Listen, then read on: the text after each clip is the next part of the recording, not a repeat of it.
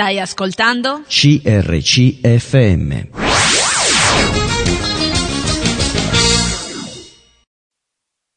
Buongiorno a tutti, ben ritrovati. Siamo una nuova puntata di Speciali di Fede. Ho una nuova ospite. Eh, ciao Rosa. Ciao. Sono molto contenta di, poter condividere con lei la sua storia. Volevo ricordarvi i numeri telefonici in modo che se volete chiamarci o aveste bisogno di noi, noi ci siamo in vari modi diversi, lo sapete già. Prendete foglio e penna, se volete chiamarci al numero fisso è lo 0362 24 5400, un'email è info chiocciola crcmedia.it, anche un sms ci sarebbe bello, diciamo così, riceverlo per sapere che siete lì ad ascoltarci 338 5223 006 e scriveteci a CRC Media, Corso Matteotti 50 20 831 Seregno. Dico io qualcosa di te per introdurti. Sì. Eh, abbiamo riso fino adesso perché eh, quando si arriva a un'età eh, l'anima è giovane, però poi l'età anagrafica c'è, per cui io direi che è una donna matura e su questo abbiamo riso molto io e Rosa mm. perché dentro ci sentiamo delle ventenni, trentenni, ecco, come tutti quelli che già hanno un'età matura, possono dire che in fondo devono dire che sono persone mature, ma dentro hanno la gioventù ancora. E questo è bellissimo, soprattutto col Signore. Quindi adesso non rediamo più, è nata in Meridione, trasferita al nord a ten- tenerissima età e quindi eh, da qui inizia la sua storia. Una storia che io ho già naturalmente ascoltato, ma che eh, lascio raccontare a lei perché eh, chiaramente lei è quella intervistata. Io poi magari qualcosa lo chiederò per voi, eh, credo che qualche mia curiosità sarà anche la vostra poi, la interpreto perlomeno. Allora Rosa, raccontami un po'. Mi parlavi di, di una famiglia molto tradizionale, sì. eh, non, non neanche cattolica Praticante. Praticante, no, una, una, famiglia così. Una famiglia la posso definire con un termine difficile? Sì. Ecco, lasciate la parola di quanto fosse difficile la tua famiglia.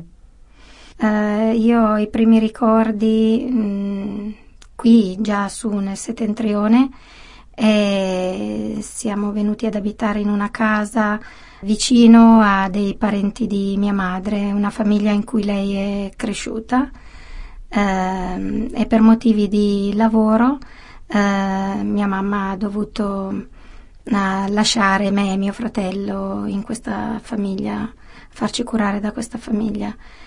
Ecco, eh, loro invece si erano convertiti all'Evangelo da qualche anno e in casa loro si viveva, si respirava un'aria bella, serena, eh, di una famiglia cristiana eh, dove avevano la casa aperta, eh, aperta a, a, parenti, amici, avevano sempre una parola buona per tutti. Eh, anche dei credenti che erano di passaggio trovavano sempre ospitalità a casa loro e noi eravamo anche noi, e mio fratello, trattati con amore, eh, rispetto. Si facevano tante cose belle che a me già piacevano da allora. Eh, non c'erano brutte parole, parolacce, bestemmie. C'era appunto un comportamento sano, gentile, cordiale. Rispetto a che cosa? Rispetto però? alla mia famiglia, per e esempio. sei partita subito col bello? Sì, sono eh, partita quasi, subito Quasi da dove hai conosciuto il Signore? Sì. Tralasciando in qualche modo invece eh, l'altra parte della medaglia? Sì, perché io non ho ricordi di prima, perché ero talmente piccola che non posso avere ricordi di prima. Quindi i miei ricordi iniziano da lì. Iniziano proprio da lì. Iniziano da lì. Sia ricordo. il bello che poi il brutto iniziano sì, da lì. Perché contemporaneamente vedevo invece che a casa mia le cose non erano così. Uh, mio padre era violento con noi figli, poi anche asociale con gli altri, non, non riusciva ad avere dei rapporti interpersonali perché comunque era, era despota in tutti i sensi. E per ragioni proprio anche di, di, diciamo così, dalla famiglia in cui proveniva lui? Sì, lui da, proveniva da una famiglia molto particolare, molto Però vedi, con molte mentre, difficoltà. mentre tu già mi raccontavi e adesso mh, stiamo riprendendo in parte il discorso, mi viene da dire quale grande eredità possiamo lasciare eh, noi alle persone. Tante volte ci preoccupiamo di un'eredità finanziaria di una Certo. casa e invece qui si tratta di un perpetuare di comportamenti Sì. eh, e tutto. Mi piace che tu abbia iniziato a parlare di una famiglia che ti ha lasciato cose belle, ti ha portato al Signore, Certo. perché hai parlato di un'eredità che ti è rimasta. Io quando ti ho ascoltato poi eh, ridendo ti ho detto se dovessi eh, intitolare, dare un titolo alla tua testimonianza, direi la scelta della bellezza, ti ho detto. Certo.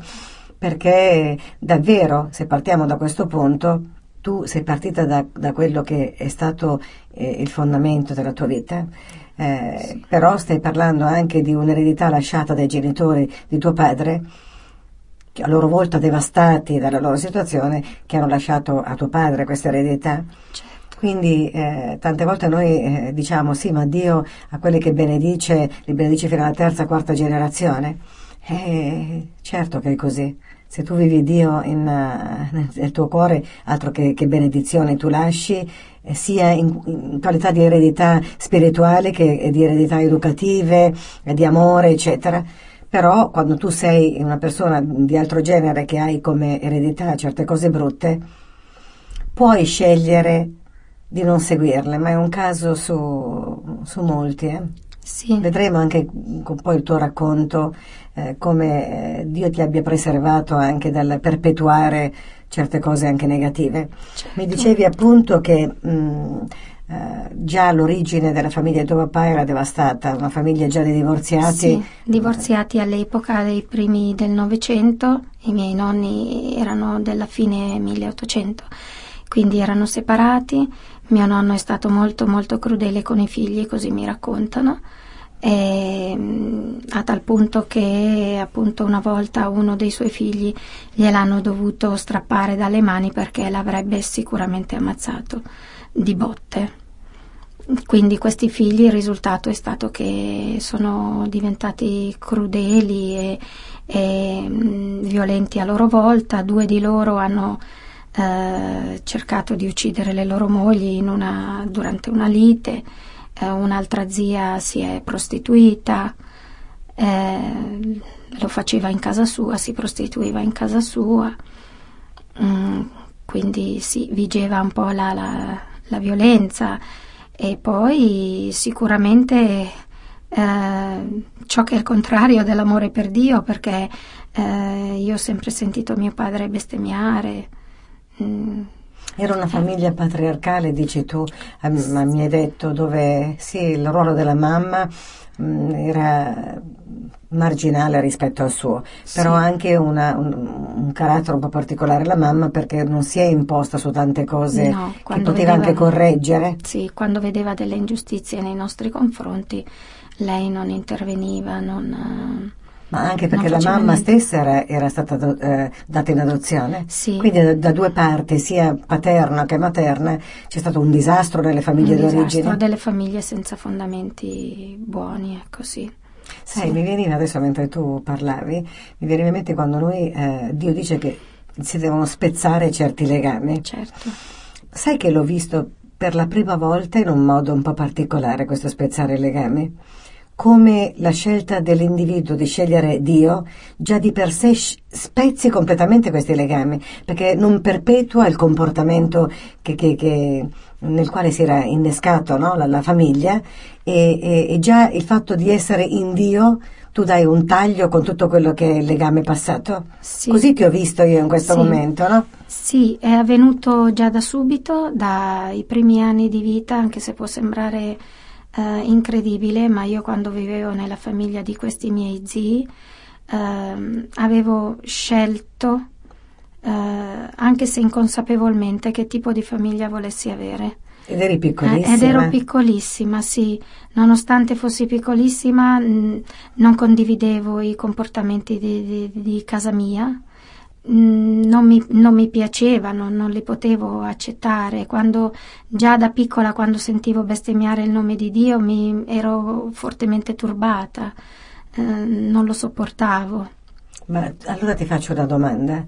C'è libertà di scelta anche a un'età così piccola, se uno eh, volesse eh, capire mh, mm, il senso del bene e del male, c'è già questa capacità. Tu stai parlando di una bambina piccolissima. Sì, per mia esperienza sì, non posso dire diversamente perché è la mia esperienza.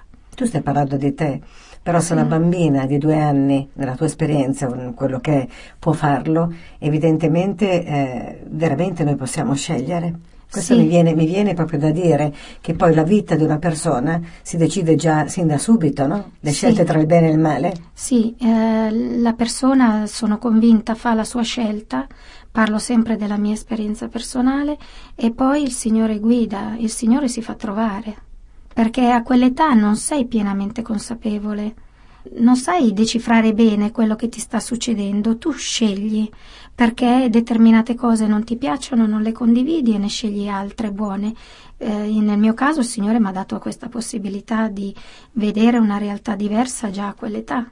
Però noi, Però- eh, secondo me, eh, facilmente possiamo vedere delle realtà diverse, no? Sì. Nella vita, perché io tante volte vedo anche in certi ambienti, ho raccolto altre, altre testimonianze, qualcuno che è cresciuto per esempio in un, um, una colonia, non una colonia, una casa famiglia, o, eh, però magari Dio gli ha messo quella persona precisa ehm, che ha avuto accudimento, amore. E in quel momento il bambino poteva vedere una figura diversa da quella, Certo. da quella- E poi qualcuno ha scelto bene, qualcuno ha scelto male, di perpetuare il male o il bene. Questo è un Sì. argomento molto eh, difficile secondo me, che dobbiamo anche approfondire un pochino. Adesso mando un brano musicale, ci troviamo dopo il brano. A tra poco. Stai ascoltando? CRCFM.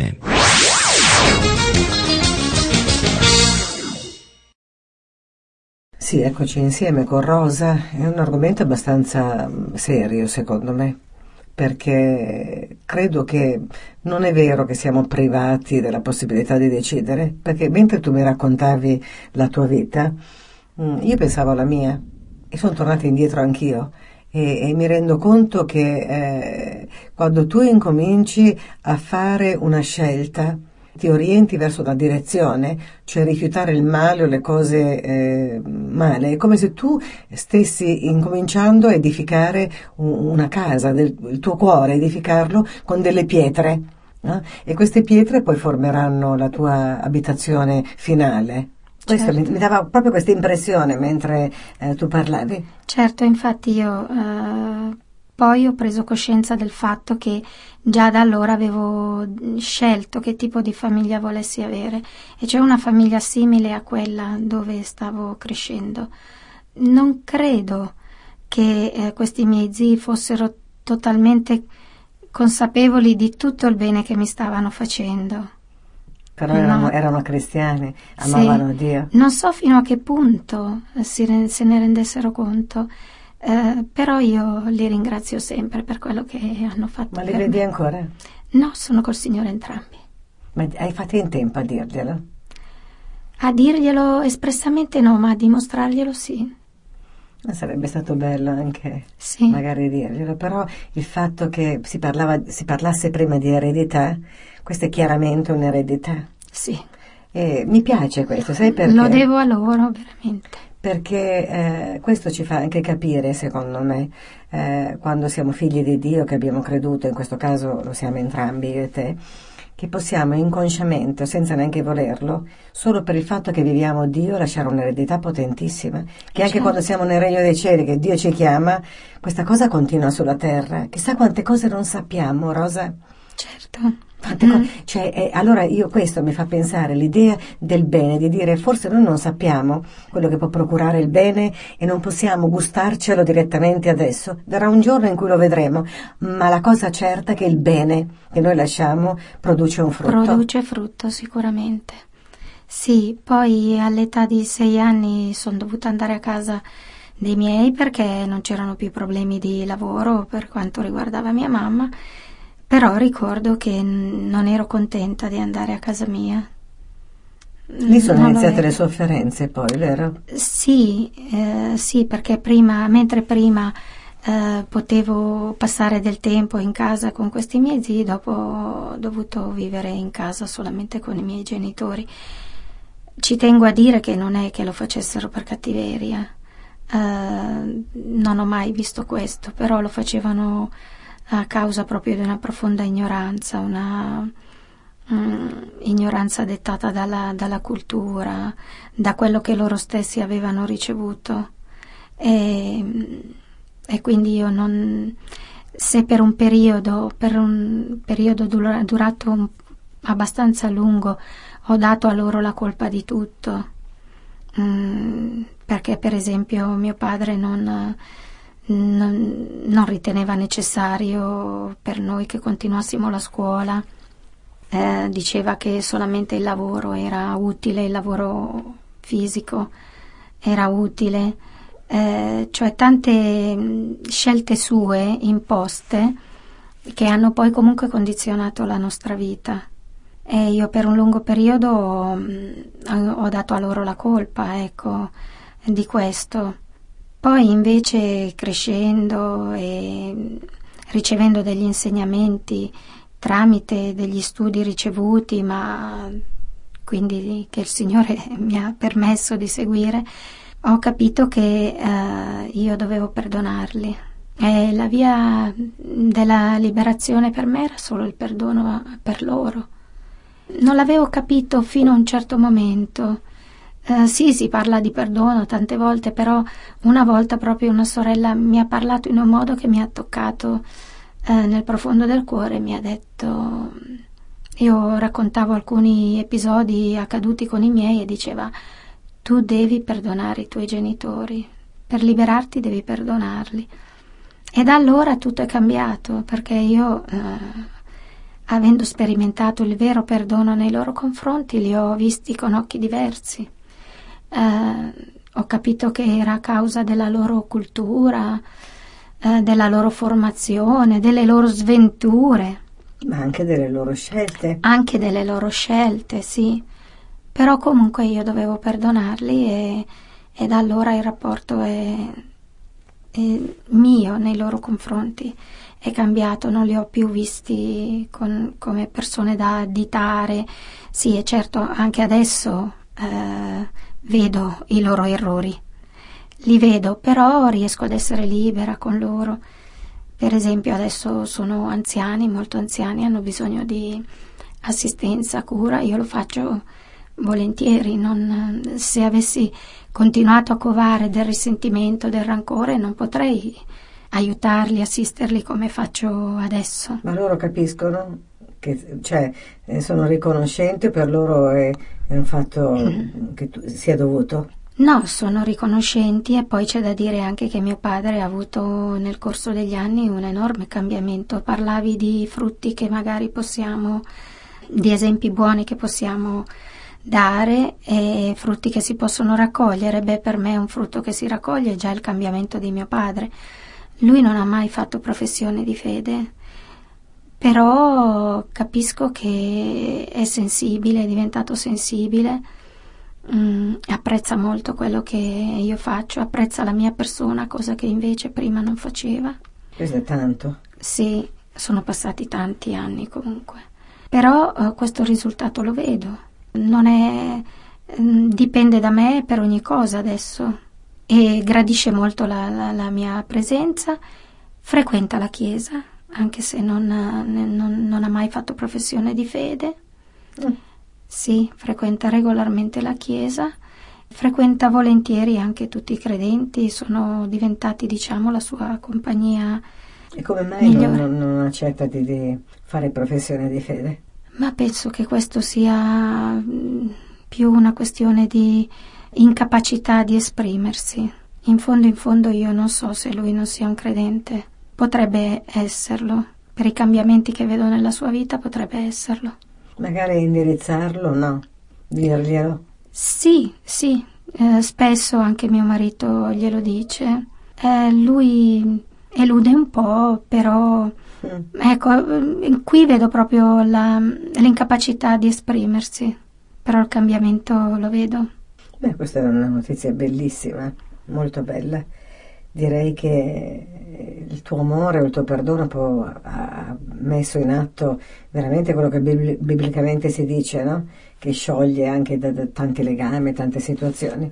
Certo. Tornando indietro eh, e tornando a te, perché sei, sei arrivata al passaggio quasi finale, nel senso che dopo tante sofferenze, eh, però eh, questo ha causato qualche cosa no? nella tua vita, il fatto di, di di essere in quel modo e poi di essere stata presa in adozione da questi parenti eh, ti ha fatto vedere la differenza tra una vita e l'altra e automaticamente tu ti sei proiettata verso la vita che avevi visto in Cristo? E certo. tu pensi che già da quel momento nel tuo cuore c'era l'idea di, di, di, di vedere il Signore, insomma, come parte della, integrante della tua vita? Sì, sì, Nonostante fossi com- piccola piccola. Sì, sentivo che il Signore viveva in me è che io potevo sceglierlo. E Potevi quindi... sceglierlo a due anni, tre anni, quattro sì. anni, cinque anni. Sì. Meraviglioso. Mi sono resa conto sempre più con l'andare del tempo che è stato è stato eh, ma questa sai che è una notizia bella perché magari noi pensiamo che i bambini non capiscano niente, non vogliamo metterci in testa che il regno dei cieli è dei piccoli fanciulli. Quanta influenza possiamo avere anche su dei bambini di due o tre anni? Certo, dobbiamo stare attenti con i nostri figli, con i nostri nipotini a trasmettergli delle verità essenziali. L'amore. Eh, l'amore. l'amore e l'amore di Dio. Perché fin da piccoli loro possono capirlo e anche se ci può sembrare che loro non, non ascoltino, che non recepiscano, invece quello che seminiamo quando loro sono piccolissimi eh, di sicuro poi porterà frutto, magari se ne ricorderanno quando saranno grandi, ma noi non dobbiamo perdere l'occasione di parlare anche dei bambini piccolissimi. Però eh, si parlava anche poi eh, del fatto che le stesse persone che hanno cresciuto te fino ai sei anni hanno cresciuto anche tuo fratello. Sì. Mm. Eh, ne parliamo dopo il brano musicale perché okay. è interessante vedere anche questo aspetto. Mandiamo un brano musicale e ci troviamo dopo. Stai ascoltando? CRCFM.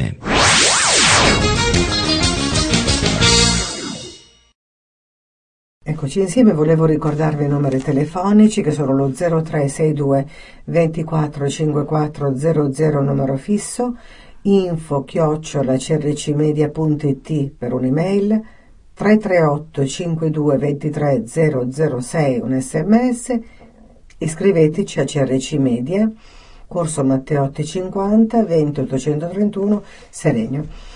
Si parlava appunto eh, della tua famiglia, di quello che c'è, l'eredità, del fatto che i bambini piccoli possano comprendere e poi siamo arrivati al punto di dire sì, la stessa opportunità l'avete avuta sia tu che tuo fratello, però non avete colto la stessa opportunità in, fino in fondo in maniera uguale. Non sappiamo poi come andrà a finire in seguito si spera sempre che Dio possa veramente toccare i cuori fino alla fine della vita e c'è tempo, però nonostante una prima, in, prima impronta di eh, coinvolgimento l'ha avuto anche tuo fratello che stava crescendo insieme a te in questa famiglia, eh, l'ha avuta fino a un certo punto però. Sì, siamo cresciuti nella stessa famiglia e, e lui fin da piccolo si è mostrato essere un bambino, uh, come dire, un po' difficile, eh, ma come tanti altri credo, no? eh, turbolento, un po' aggressivo tra maschietti, così, però niente di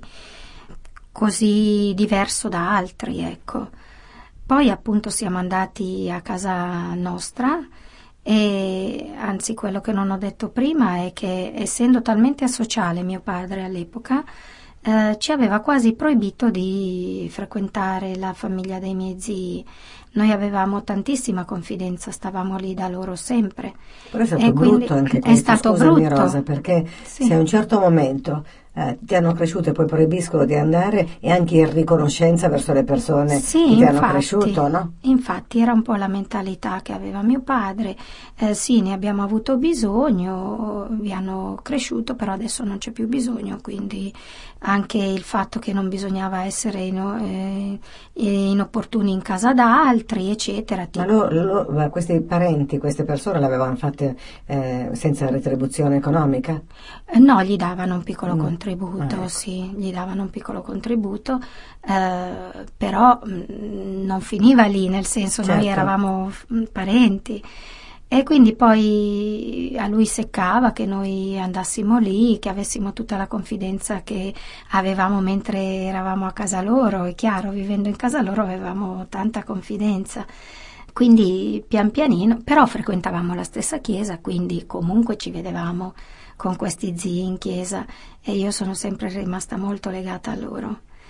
Eh, ecco, invece eh, mio fratello Purtroppo sembra che se la prendesse anche per dei piccoli episodi che succedevano in chiesa tra ragazzini della stessa età, eh, cioè lui mm, se la prendeva molto quando magari, che so, veniva scartato da qualche gioco o veniva scartato da qualche passeggiata, come succede molto spesso tra ragazzini, no? Certo. Si fa la scelta, tu sì, tu no, succedeva anche a me la stessa cosa però lui la prendeva sempre in maniera molto pesante.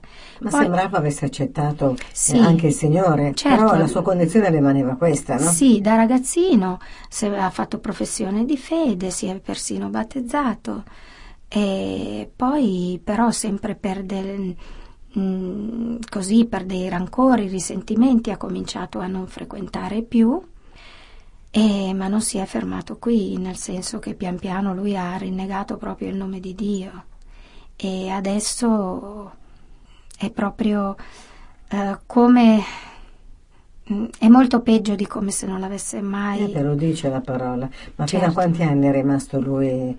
Eh, fino a circa 25. Quindi neanche piccolissimo. Neanche piccolissimo, no.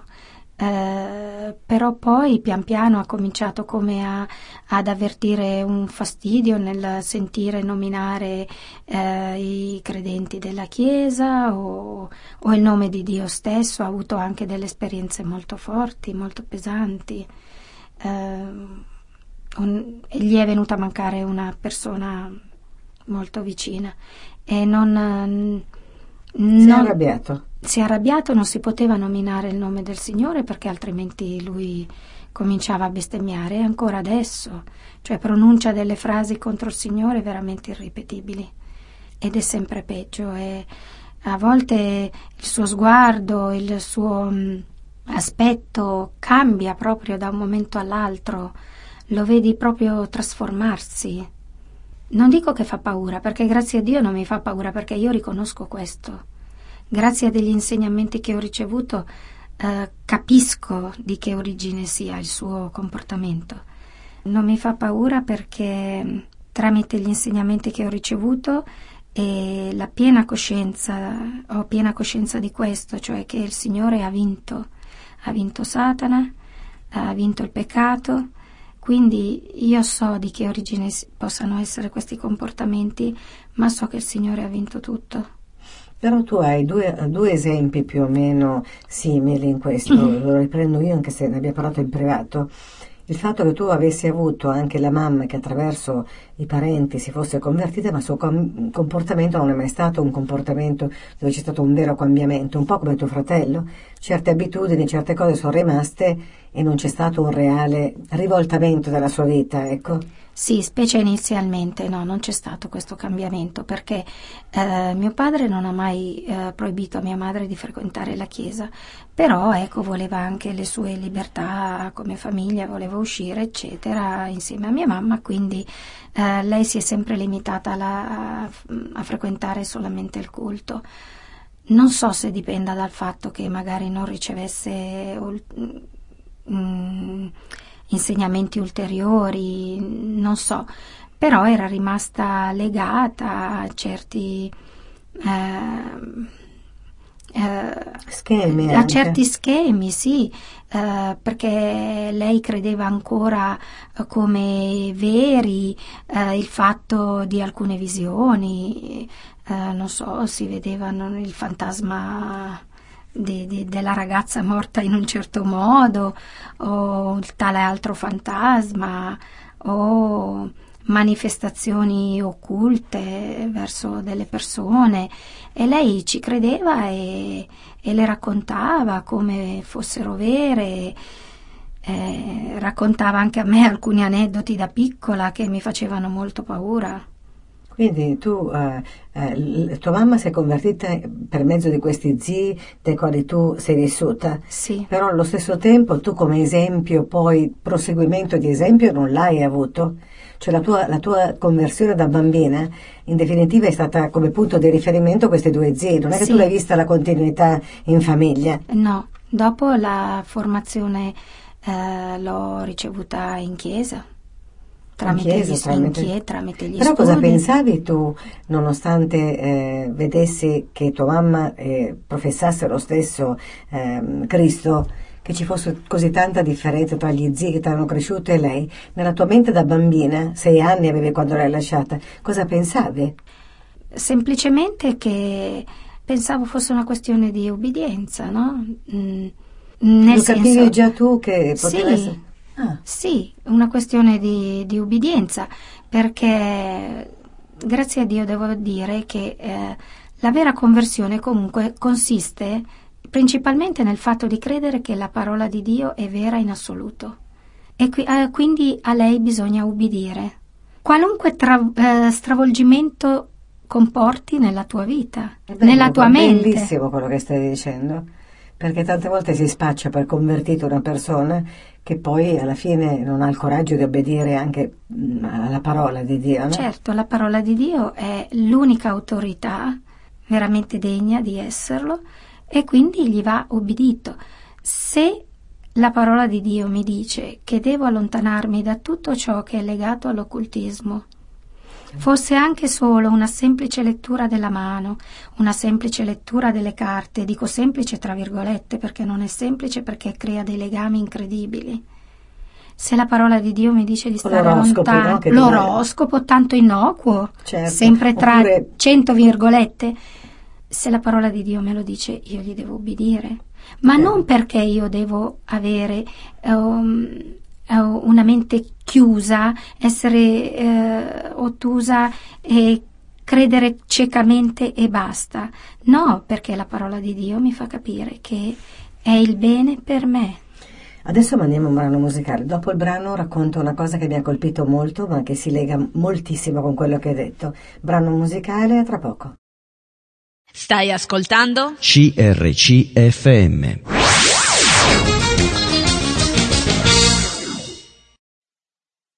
Sì, eccoci insieme. Mi veniva in mente mentre tu parlavi di obbedienza, eccetera, a un, un- un racconto che ho sentito dal telegiornale quando c'è stato questo terremoto che c'è stato adesso che ha preso varie regioni e non so in quale posto preciso eh, un telegiornale ha raccontato che c'era una bambina che era rimasta sulle macerie di questa casa e non c'era verso che potesse scendere un brutto momento questo le- che è stato per l'Italia eccetera però ci sono stati dei racconti che mi hanno fatto molto riflettere questa bambina era in alto su questo ammasso di macerie e sotto c'era il padre. L'unico modo perché questa bambina potesse essere liberata da quel luogo dove si trovava era che si buttasse tra le braccia del papà.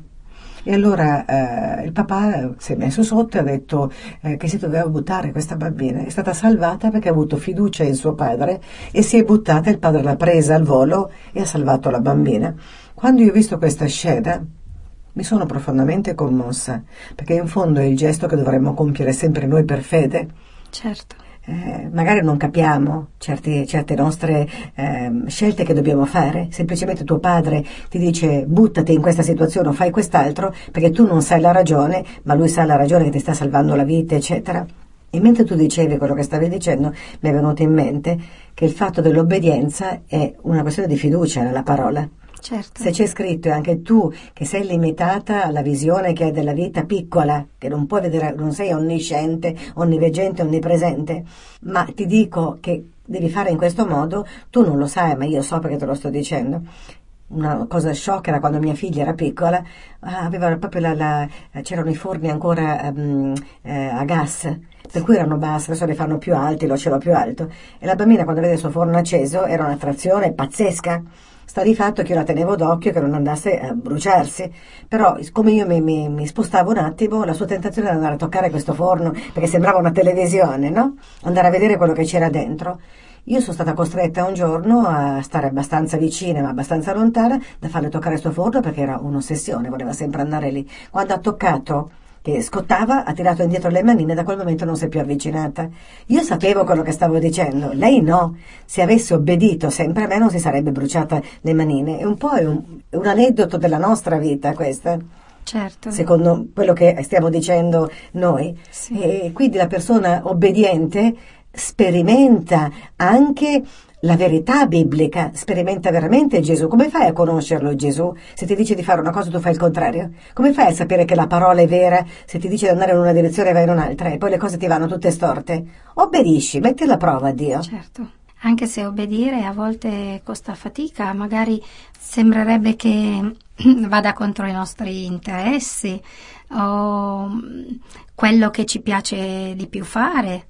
Certo. Eh, ecco, però eh, diciamo che i risultati dell'ubbidienza li vedi anche col tempo, li vedi col tempo, anche se non li vedi subito. Eh, io non, non, sono più giovanissima, appunto sono in età matura e guardandomi indietro posso vedere veramente come il Signore abbia benedetto grandemente la, la mia vita in seguito a delle ubbidienze. Che non vedi subito, il problema del subito. consumismo oggi, Rosa, è che le persone sono abituate a voler vedere subito uh, certo. i risultati. Con Dio bisogna essere molto calmi cauti e tranquilli, perché Lui opera sempre su più fronti, per cui quando ti sta dicendo di agire in un modo è perché contemporaneamente a te e all'azione che compirai o eh, chissà cosa sta muovendo intorno, per cui tante cose non si sviluppano subito perché lui è misericordioso, lento all'ira, pieno di pazienza e quindi lo scopo è di portare alla salvezza. Poi ha trovato in te o in me o in un'altra persona l'obbedienza e dice beh adesso la uso perché intorno c'è una serie di cose che si devono muovere. La persona che crede sta pazientemente in attesa, la persona che invece è impaziente, vuole vedere dei risultati, non ce la fa. Però, diciamolo, la strada è stretta. Eh. Certo. Non ha, non ha, parlato di una strada così, perché adesso si parla tanto di prosperità economica, di guarigione tutta aiosa. Povero eh, Timoteo che aveva mal di stomaco, povero Pietro, Paolo che aveva dei problemi eh, all'occhio, poveri eh, ammalati del popolo di Dio che erano, c'erano Dio dava dei consigli e c'erano, ma adesso si vuole la guarigione assoluta e subito e si vuole la ricchezza subito, anche se poi eh, amministriamo male, ci comportiamo male, si vuole la pace della piena disobbedienza di Dio e quindi oh, noi vogliamo pace, non la raggiungiamo qui in disobbedienza, allora la raggiungo nel mondo. C'è una pace anche nel mondo, che la puoi raggiungere facendo quello che ti piace, ma quanto dura? Infatti. E quindi stai dicendo una cosa molto, molto importante tu, in certo. questo momento. Infatti non è non è detto, anzi, eh, non che le, se si ubbidisce al Signore sempre, la strada è sempre così spianata, sempre tutto così facile, eh, ci sono tante difficoltà, eh, le difficoltà nella quotidianità, anche le difficoltà di intesa, anche all'interno della famiglia stessa. Eh, bisogna eh, combattere insieme per vivere nella serenità, quella giusta eh, perché anche tra marito e moglie non è scontato il, lo, la, lo, stare bene insieme, l'andare d'accordo, eh, non è scontato, bisogna fare sempre i conti con eh, l'ubbidienza o, o la disubbidienza. Eh, parte dell'ubbidienza può essere anche il fatto di morire pian piano a noi stessi, non cercare sempre di avere. Spieghiamoci quella... cosa vuol dire, se adesso ci ascoltasse un non cristiano, eh, la parola morire a se stessi è dura, no? come, quando Eh. si parla del sangue di Gesù. Morire a se stessi è sapere che il proprio pensiero, la propria idea, il proprio comportamento non, se non è esattamente quello che vuole Dio, deve essere mortificato Certo. per avere un'obbedienza a qualcosa che non vediamo, ma che se arriva da parte di Dio eh, annulla quello che è addirittura il nostro pensiero, il nostro desiderio. Quindi ogni Certo. volta che rinunci a qualcosa credendo in Dio, tu stai rinunciando a una parte di te carnale. Carnale, sì, però i risultati poi si vedono e sono migliori di quelli che avremmo raccolto noi con il nostro ego, con il nostro orgoglio. E ma non vedi che vogliono le comunicazioni facili, le situazioni facili, eh, tutto facile. Poi quello che rimane, eh, anche il divertimento facile, perché tu vai a divertirti e per divertirti devi togliere le, le, le inibizioni. Allora va bene l'alcol e la droga perché devi divertirti e ti diverti davvero. Però poi alla fine ti schianti contro una macchina, e certo. Invece il sano divertimento costa di più perché non puoi consumare spietatamente tutto quello che ti viene per la mente, c'è più, non dico moralità, ma c'è è- è qualcosa di più sano, però la gente vuole togliere le inibizioni, vuole togliere tutto, ma un po' è tutta la vita vissuta così. Certo. Prendi, prendi. prendi, vi- anche quel vivi l'attimo, no? carpe diem, lo vivono come dire tutto quello che c'è, coglielo. Invece Dio dice vivi l'attimo nel senso quell'attimo di grazia. Di grazia che dà comunque, anche se si fanno cose meno eclata- eclatanti, non si spacca come usano dire i ragazzi, no? Vedi che siamo giovani. Però vivi serenamente, con quella pace e serenità interiore che è frutto di un cammino proprio con, con Dio. Eh, e però vedi che tu, eh, tornando indietro un attimo, mh, tu avevi scelto questo, però tuo fratello non ha ehm, intuito in questa pazienza e in queste mh, vicende che accadevano qualcosa da cui trarre mh, un beneficio. Ha visto solo nel carnale, cioè ha Sì. visto che le cose andavano male, che qualcuno gli ha fatto del male in quel momento, Sì. che eh, un- la persona cara gli è venuta a mancare, ha visto oh, di dire io ti servo oppure vengo in chiesa oppure sto con te, ma le condizioni devono essere che se io ti do questo tu mi devi dare quell'altro. Sì, sì. Questo ha allontanato un po' in qualche modo tuo fratello, no? Allontana- sì, può essere stato questo, può essere stato anche appunto una rabbia che lui si porta dietro da, da sempre nei confronti di mio padre, da cui ha ricevuto eh, tante botte, pochissima comprensione, anzi quasi nulla. Ma anche tu però, Rosa. Anche io, sì, Eh. però è stata, mm, c'è stata una scelta diversa a monte. Eh sì, tu ne hai prese anche meno perché alla fine hai scelto la via della pace e non della del eh, contrasto. Invece lì c'è stata una scelta anche di andare contro no, violentemente certe Sì. cose. Tutto ha fatto un po' eh, e ha generato eh, poi un, un indirizzo diverso. Tu hai deciso che quelle persone dovevano essere l'esempio della tua vita e quell'amore era quello che doveva entrare nel tuo cuore e perpetuarsi e vivere. E e lui ha deciso che sta vivendo anche un mondo di odio dove c'è sempre rabbia, dove c'è sempre... Questo è nato, in fondo lui non è molto più grande di te, parliamoci chiaro. Sì. Non è dieci anni di più, è proprio qualche eh, poco, un anno o Pochissimo, due. eh. sì. Quindi è una cosa da poco. Eravate più o meno sulla stessa linea di comprensione. Sì, Però quanto veramente anche le scelte, ogni piccola scelta, questo che io vorrei eh, fermarmi e anche finire la puntata, ogni piccola scelta della nostra vita produce una conseguenza. certo. Una conseguenza, e questo sì dal primo giorno della nostra vita, in, in quello che noi facciamo, e, e noi raccoglieremo quello che abbiamo seminato, punto. Sì. Centriamo, siamo responsabili della nostra vita, noi cooperiamo con l'opera del Signore scegliendo il bene. Certo. Dio dice ti metto davanti due strade, due vie, una del bene e una del male, scegli in quale vuoi andare. E tu scegli.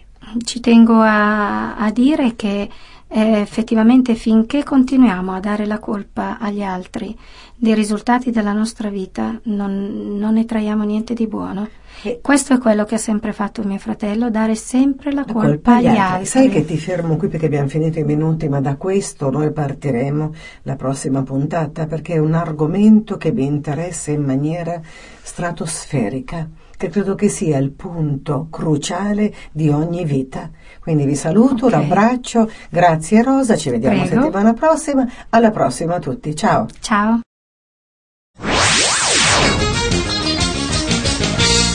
Hai appena ascoltato un programma prodotto da crc.fm. Se hai apprezzato quello che hai ascoltato, considera di sostenere il tuo programma preferito. Visita il sito www.crc.fm e ricorda, il tuo sostegno è prezioso.